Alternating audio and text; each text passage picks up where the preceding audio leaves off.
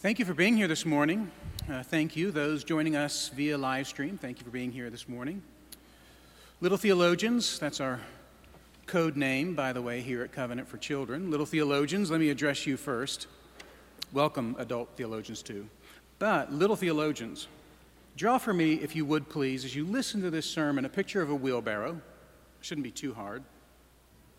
And then put those things that are most valuable to you in that wheelbarrow. I mean, even big stuff like a tree house, whatever, put it in the wheelbarrow. The things that are most valuable, put them in the wheelbarrow. Because in our passage this morning, Peter is going to say that to be a Christian is to be someone who leaves things behind. And I wonder if in this passage, Jesus isn't saying that we're to be the kind of people that dump that wheelbarrow over a cliff. So don't think about that too much. Just fill the wheelbarrow and then listen to the sermon. Our passage this morning is in Mark's Gospel. We're looking at verses 17 through 31. Before we even read the passage, would you join with me in prayer? Our Father, this is your word. It is beautiful, it is majestic, it's pretty but it's true and authoritative. It is our very life. And so we ask that as we spend time in it this morning, that you would elevate our hearts by your Spirit, that we would see that and believe that. This, this is our life. In Jesus' name, amen. So, Mark uh, chapter 10, beginning at verse 16. And as he was setting out on his journey, a man ran up and knelt before him and asked him, Good teacher, what must I do to inherit eternal life? And Jesus said to him, Why do you call me good? No one is good except God alone. You know the commandments do not murder, do not commit adultery, do not steal, do not bear false witness, do not defraud, honor your father and mother. And he said to him, Teacher, all these I have kept from my youth. And Jesus, looking at him, loved him and said to him, You lack one thing. Go, sell all that you have, and give to the poor, and you will have treasure in heaven. And come, follow me. Disheartened by the saying, he went away sorrowful, for he had great possessions. And Jesus looked around and said to his disciples, How difficult it will be for those who have wealth to enter the kingdom of God. And the disciples were amazed at his words. But Jesus said to them again, Children, how difficult it is to enter the kingdom of God. It is easier for a camel to go through the eye of a needle than for a rich person to enter the kingdom of God. And they were exceedingly astonished and said to him, Then who can be saved? Jesus looked at them and said, With man it is impossible, but not with God for all things are possible with God. Peter began to say to him, See, we have left everything and followed you. Jesus said, Truly I say to you, there is no one who has left house or brothers or sisters or mother or father or children or lands for my sake and for the gospel who will not receive a hundredfold now in this time houses and brothers and sisters and mothers and children and lands with persecutions, and in the age to come, eternal life. But many who are first will be last, and the last first. This is the word of our Lord. I do wonder this morning if you'd agree with me that we're living in a moment in time in which we've been asked actually to surrender quite a lot. And during the pandemic, which isn't over, all of us have had to surrender some things that previously were marks of freedom to us. Not long ago, we had to surrender air travel to other countries and other cities that we might see loved ones, that we might go on a vacation. All of us had, have had to surrender simple pleasures because stores and restaurants, they've, they've been closed. And even now, we've had to surrender convenience and economy because supply chains have been disrupted and some of our favorite products are pretty hard to find.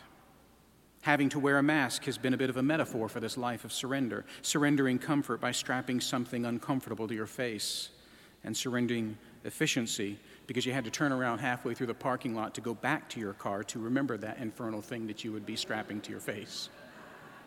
And we've had to say farewell, at least temporarily, to travel, to family, refreshment, pleasure, entertainment, convenience, comfort.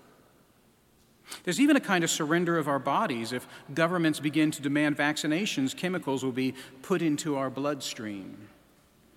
Let's not forget that this pandemic has also given us much to argue over, to debate, to tarnish what otherwise might have been harmonious and at least uninterrupted conversations and interactions with others. Have we had to surrender relational peace and harmony?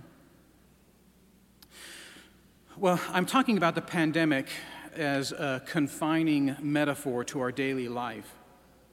But just think for a moment about the variety of things that you have had to surrender as a result of the pandemic. As some of us have willingly accepted the various surrenders, gritting our teeth and mustering the best face possible. Some of us, on the other hand, have hunkered down in total resistance, often unable to keep our anger even away from social media. And truth be told, that's really most of us. And most of us are floating back and forth in that broad uh, middle range, and we're uh, touching the edges as well. We've had varying responses, haven't we, to the different kinds of things we've had to surrender as a result of the pandemic. Uh, sometimes we've happily complied, and sometimes we've complied. Well, you get the point. Surrender lately, it's been everywhere. But maybe you hadn't thought about this. I, am sure, Christian, you know this, but hadn't thought about it. Did you know that personal surrender, that frustrating experience of not getting what you want, that that's actually very near the center of Christianity? Of course, Christianity is not something that we do, is it? It's something that Jesus Christ has done for us. He has lived the perfectly righteous life that we, in fact, were called to live. And he's taken on himself the eternal punishment for imperfection, the, um, the punishment that we actually deserve, not him. The core of Christianity is Christ's atonement on the cross, his purchase of God's children with his very own blood. But oh, so near the center, the heart of Christianity is the call of the gospel to surrender everything to Jesus. The gospel calls every man and woman in the entire world to surrender everything about themselves to the ministry of Jesus in his life, death, resurrection, and ascension. Believing in the gospel is not bothersome inconvenience of sacrificing comfort to a mask that steams up your glasses. No, believing in the gospel is far less convenient than that. It's the surrender of everything of your works your efforts, your intentions, your plans, your decision making, your understanding, your worldview, of your identity, of your, of your everything. The pandemic has been a real inconvenience, but the gospel, well, the gospel, that's a cosmic interruption to the personal kingdom you and I have constructed for ourselves. That's what we have to surrender. But when you do this, and you surrender to Jesus and the gospel, the life that you live, you actually live through Him as a part of His kingdom. In this kind of life, there's no condemnation, there's no fear, there's no bondage, there's no uncertainty about the future, no pressure to define yourself by your work or your bank account, by your tastes or by your looks, or by your sexual desires, or by your nationalism. These no longer define you. The life that you live well. You live that life through Jesus Christ. So, on the one hand, in the gospel, you no longer belong, belong, to yourself because you've actually surrendered yourself. But on the other hand, in the gospel of Jesus Christ, you are more in possession of yourself than you ever imagined possible because yourself is now restored to God's creational purpose. In the gospel, you're restored to His purpose for your flourishing, not just at work or at home, but His purpose for your flourishing that has been swept up into the kind of flourishing that began in God's very own mind and extends into all eternity. That's what you get in the gospel. That's what you get from surrender. You get everything. The multitude of surrenders during the pandemic have been inconvenient, have been painful, But the gospel, don't forget, makes an even larger demand upon our lives.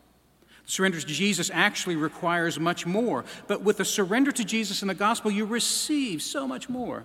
And we want to talk this morning about surrender in this passage because, well, this morning we meet someone who is perhaps one of the most respectable characters in the entire Bible a rich young man. And he is called to surrender everything, and he doesn't. And that's exactly what our passage is about. Our passage says that this kind of surrender is so extraordinary that the only way it can be described as impossible. This passage is not necessarily about financial wealth. This passage is about the kind of heart that refuses to surrender to Jesus. The passage is about surrendering self, an almost impossible, indeed impossible task, but a surrender that guarantees so much more. Our passage, you see, opens in verse 17, 17 through 22, with a really respectable guy who just kind of shows up on the scene. He just appears. And then, after Jesus speaks to him in verse 23, you, you see that Jesus switches and he's speaking then just to the disciples. I think that's a nice division for this sermon, two part sermon, nice and easy. First, verses 17 through 22. This very respectable man arrives, and I don't want us to miss this. If you look at verse 17, you'll see that Jesus and the disciples, they're in motion, aren't they? Where are they going? You know where they're going. They're going to Jerusalem where Jesus will be crucified. Jesus is determined to die. He's told his disciples twice very clearly, and they still don't get it. He's going to tell them a third time next week. And on their way to Jerusalem, this man, he just appears and he runs up to Jesus and immediately kneels before him. Unlike others who have done this in the past, this man, he doesn't have a physical deformity, does he? He doesn't have leprosy. He's not bleeding. He's physically fine. If you skip down to verse 22, you read that he's not merely fine, he's a guy with a whole bunch of possessions.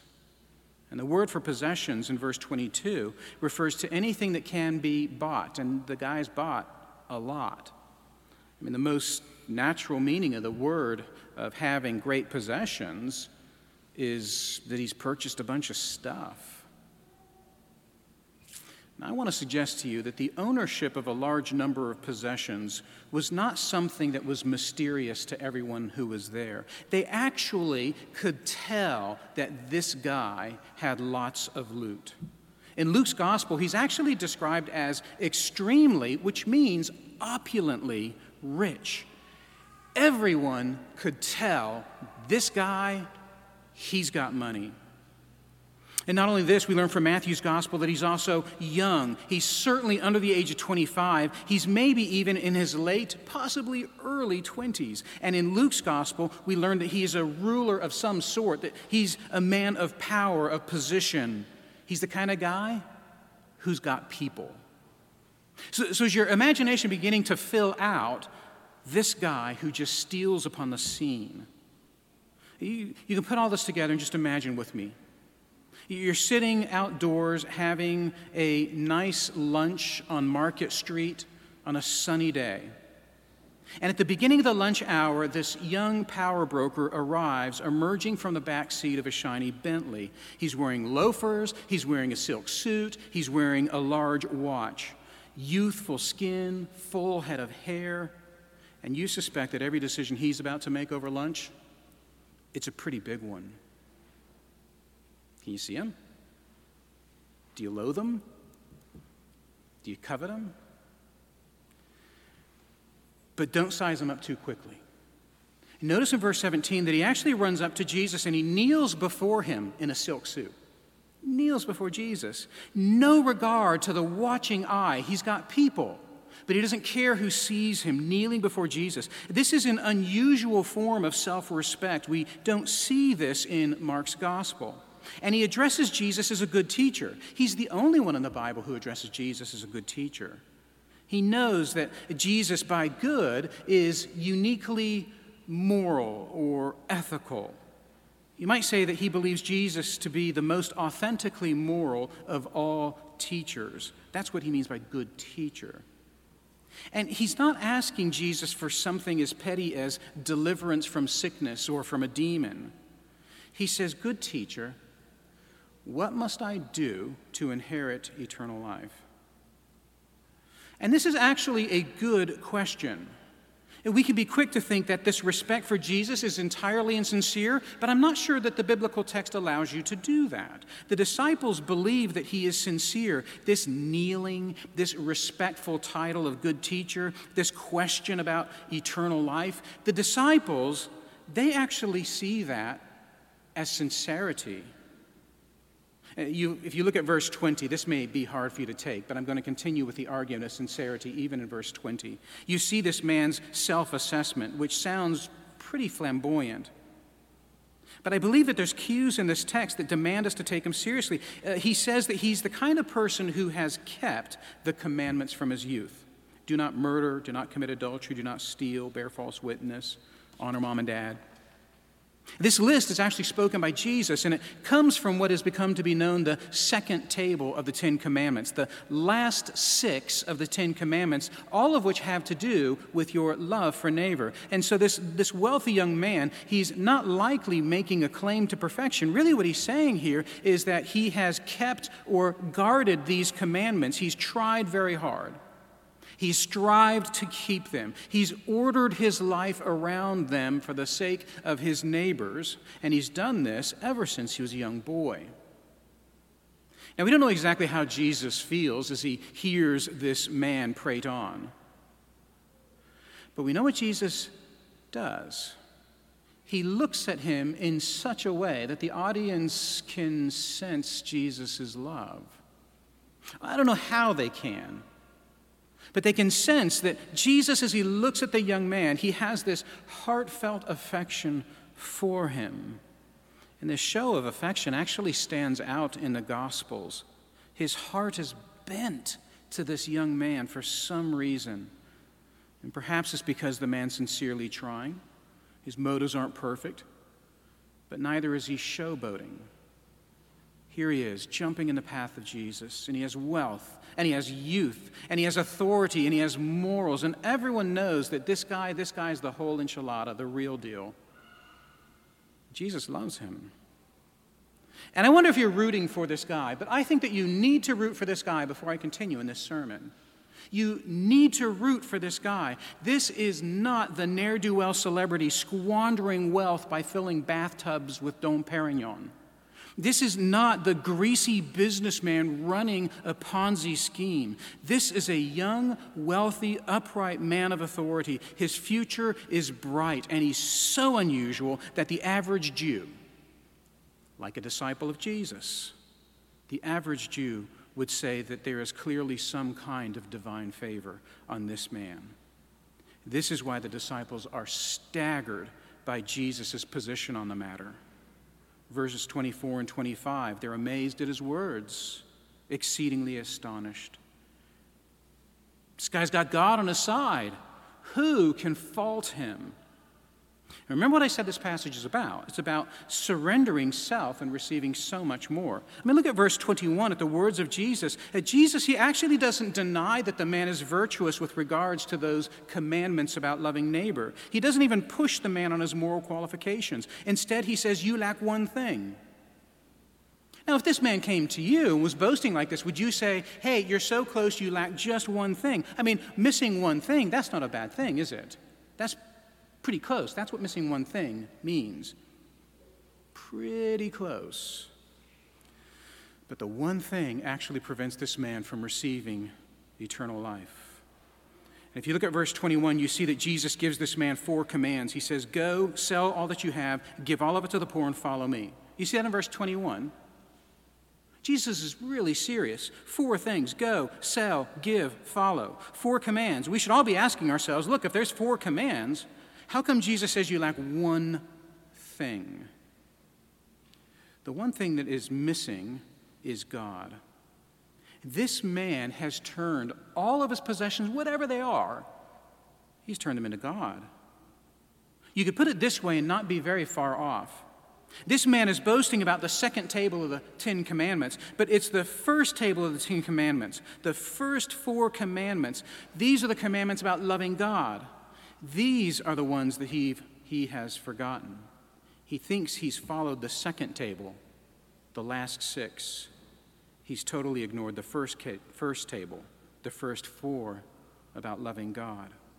Instead of having no other gods before God, instead of not making for himself a likeness of God, instead of not taking the name of the Lord in vain, and instead of finding his rest in God, he worships the things that he has earned with his own hands. The one thing he lacks is worshiping God. He needs to surrender, doesn't he? Why don't you, right here this morning, take a personal inventory of the things that you own to find out that one thing that you would never go without? Just think, for, for a moment, about the items that would uh, be put immediately into a, uh, a safe or a safety deposit box personal documents, passport, title of your car, deed of your home, maybe family photos, maybe the heir, an heirloom like your great great grandmother's rubies or a World War I medal. That stuff surely should go in the safe. But keep thinking when the wildfire comes encroaching upon your door, what do you run to get first?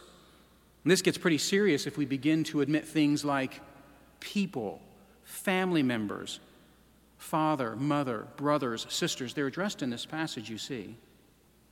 And as that fire gets closer and closer, uh, think about uh, all of those things that you want to make sure possessions and people are kept safe. But let's go even further than that. Let's get a little bit philosophical, shall we? What are those things that are most precious to you? Maybe they're your good name, your reputation before others, your status in your career, your freedom from suffering. Maybe, maybe it's your sense of happiness, your longing for affirmation, your sanity, your memories. Just pick one or two of these things from this grand inventory that are the most precious. These are the things that I'll save. Your identity, maybe, your sense of self, doesn't matter. Pick two, pick three, and surrender them. You lack one thing. Jesus, he actually named it for this man. And the gospel names it for you in a, in a personal, secret, deep way. You sense this that if I become a Christian, I have to give this up.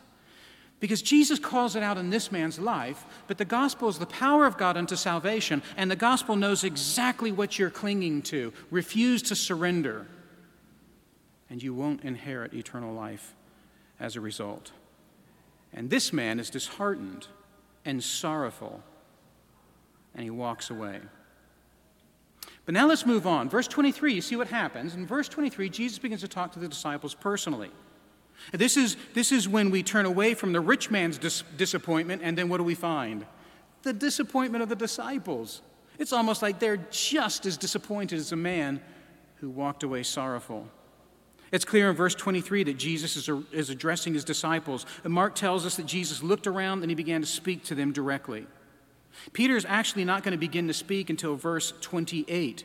But it's almost as if Jesus can see in Peter's eyes exactly what Peter is thinking and what the other disciples are thinking. From verse 23 to 28, Jesus knows exactly what's going on in their minds. Jesus can see that they believe he has turned away this respectable young rich man without doing him a solid. And the disciples are disturbed by that. Look at verse 26. They say, Then who can be saved? And the, the emphasis in that Greek sentence is on the word who. If this rich young man, full of morals, trying so hard, blessed by the mighty, mighty giver of wealth, if he can't be saved, then who can? Um, let me confess something to you. I think this is true for everyone, but I'll lead off with myself. Isn't it true that we think that some people are closer to salvation than others? Christian, you have to admit that you feel like I do. Biblically, it makes no sense at all to think this way that some people are closer to becoming a Christian than others.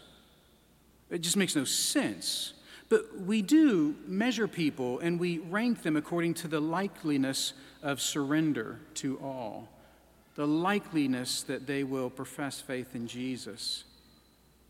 And if I'm perfectly honest, when we admit this, when we catch ourselves doing this very thing, it's actually good for our hearts to call it out. I mean, I can think of people who seem so opposed to Jesus, so very angry with him, that in my mind, they'll never surrender to Jesus. I just feel that. Maybe on their deathbed, but I know people for whom it's hard to imagine, even on their deathbed, saying yes to Jesus. And then I can also think of people who are actually really close to surrender. I mean, I can almost sense that they're in their comments and their increased sensitivity to the things of the Spirit, that their surrender is, wow, it's just around the corner. They're so very close, certainly within my lifetime. But I don't know why I think this way. And I don't know why you think that way. But we do this as Christian people. And it could be just me. I mean, it could be that I have this wiser than thou pastor thing going, you know, like when you graduate from seminary and they give you a diploma in one hand, and in the other hand, they issue to you a handheld spiritual seismograph that detects surrender earlier than anyone else. Great tool. I can use it to tell when someone's about to become a believer. It's very small, very expensive. You can't have mine. Go to seminary. But we don't know, do we? We don't know. And instead, we're commanded to preach the gospel. You and I do what the disciples are actually doing here. They've assumed that they know who deserves eternal life and who doesn't. They used to assume that a Pharisee deserved eternal life, but now they're kind of on the fence about that. But they're pretty sure that a Samaritan doesn't deserve eternal life, and they're pretty sure a prostitute doesn't, and they're pretty sure from a couple of passages ago that a child doesn't. But this rich young man, he clearly does. He deserves it. Well, there's probably others that deserve eternal life. I mean, maybe the disciples assume that their mom de- uh, deserves eternal life. We all think about that, our, about our moms, perhaps. Poor people who work really hard, aren't too offensive, they probably deserve eternal life. People starving in, in, in countries with really bad governments, uh, they des- deserve eternal life. But shame on the disciples for thinking this way, and shame on you and I for thinking this way. For the disciples, there's actually a tax collector among their number.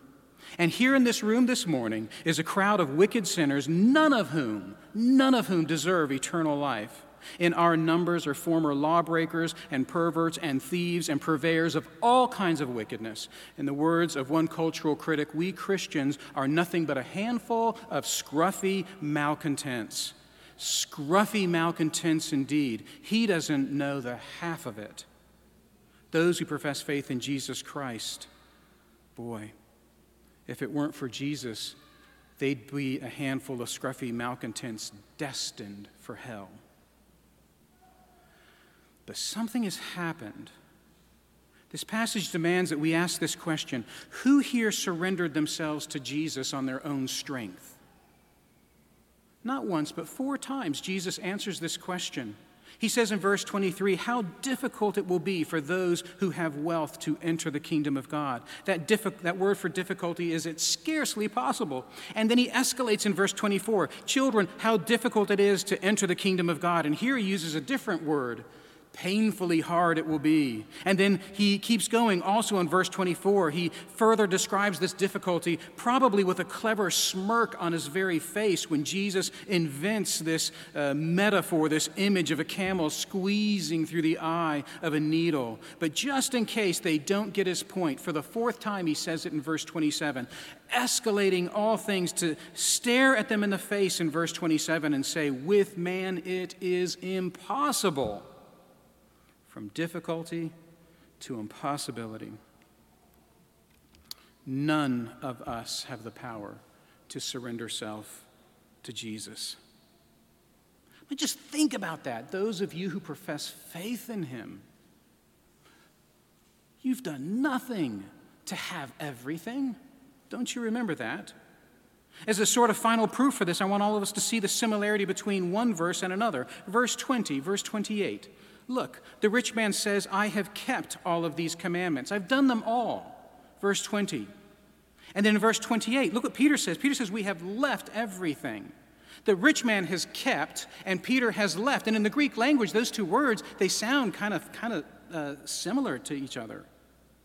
And then, right in the middle of that keeping and that leaving, right in the middle, is how it is that any person is saved. One man's keeping, one man's leaving. One man protects what he has, one man surrenders what he has. And right between is the work of God. Do you see what he does in verse 27? With man it is impossible, but not with God. You know, the surrender that makes up the Christian faith, uh, it's a surrender that, that takes more strength than you actually have. It takes the Holy Spirit work. Becoming a Christian is not like adopting a new philosophy or following a new and better team that always wins. Becoming a Christian is a work of God in the, whole, in the Holy Spirit in which He changes that heart. And while you and I, we actually don't have the power to make this change, we do have the responsibility to take notice, to stop, to give up to admit defeat, to lay on your face, to weep, and to cry. This is what the gospel demands of every man and every woman. The proper response to the gospel of Jesus is to say, I believe, help me in my unbelief. The proper response to the gospel of Jesus is to fall upon one's knees and admit, surely this is the Son of God, as a man will do at the cross. The proper response to the gospel of Jesus is to cry out to God, Save me even from myself. And doing so, if sincere, is never evidence of your holy doing, your holy working, your holy effort, your holy intentions, but it's God's weighty work on you and in you by His Holy Spirit.